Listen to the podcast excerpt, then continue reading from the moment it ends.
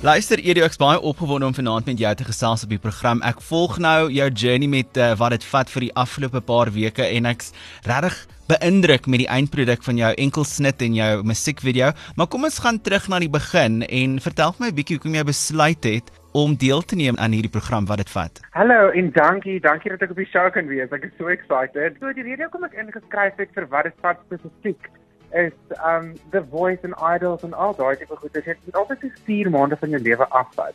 En dit het nooit wenig nie altyd vir my gewerk nie want dan moet ek baie geld teruggee vir bruide. Ek is eintlik 'n troufotograaf.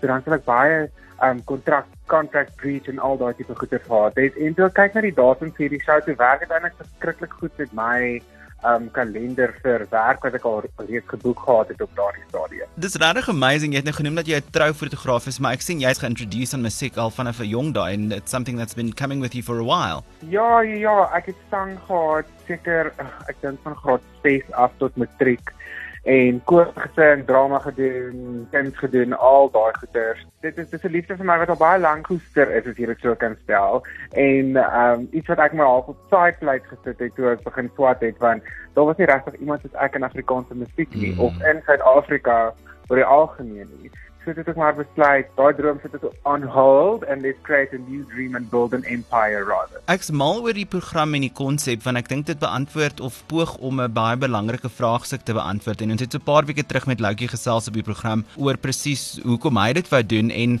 dit vat ons regtig deur die journey van wat dit vat om 'n uh, popster of 'n popsensasie veral nou in die Afrikaanse vermaaklikheid te wees en jy het regtig oor die laaste paar weke deur alles gegaan, alles van social media, musiek, liedjies skryf, voorkoms. Wat was van jou gunsteling lesse wat jy geleer het uit die program? Sure, ek sal sê die grootste ding wat ek geleer het was definitief to let go en laat ander mense beheer kan vat. Mm. Ek meen ek is al so lank in beheer van my eie besigheid en my eie sosiale media, alles wat ek daar buite sit, dit het my nog ons lank gevat het om ander mense te vertrou met my vibe of my brand as ek dit so kan sê. Ek sê dit was definitief die grootste learning curve. en dit is iets wat jy op die chat was behind the scenes. Een ding wat jy beslis wegmee stap is 'n amazing musiekvideo in the beat enkels net werk dit boetie vertel ons bietjie meer oor die ja. liedjie en spesifiek daai amazingly visually beautiful music video Hunter Kennedy en Loukie Rossman het saam aan die song geskryf en uh, ek weet nie hoe hulle dit opgekom het nie maar dit is absolute amazing en ek dink dit praat met so baie verskillende mense nie net mense op die queer in die queer gemeenskap nie maar enige iemand wat al ooit al ostracized was in 'n lewe of wat mm. uitgestoot was op 'n manier of wat nie valid gevoel het nie of wat nie voel of hulle behoort nie.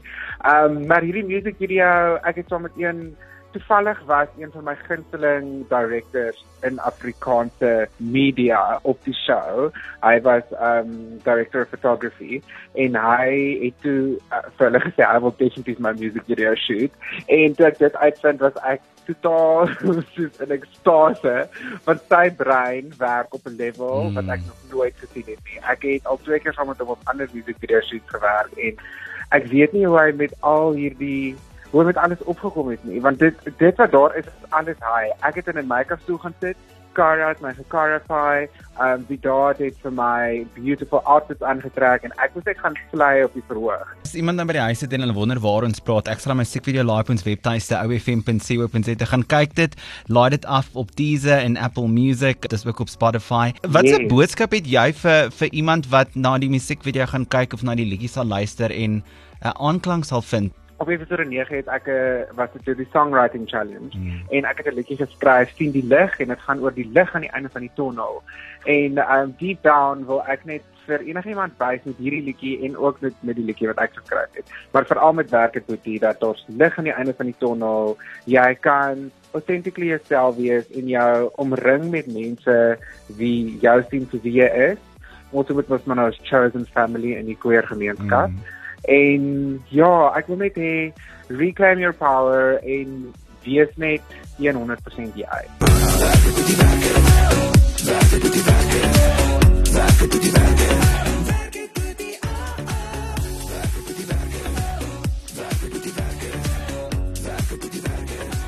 Ek by die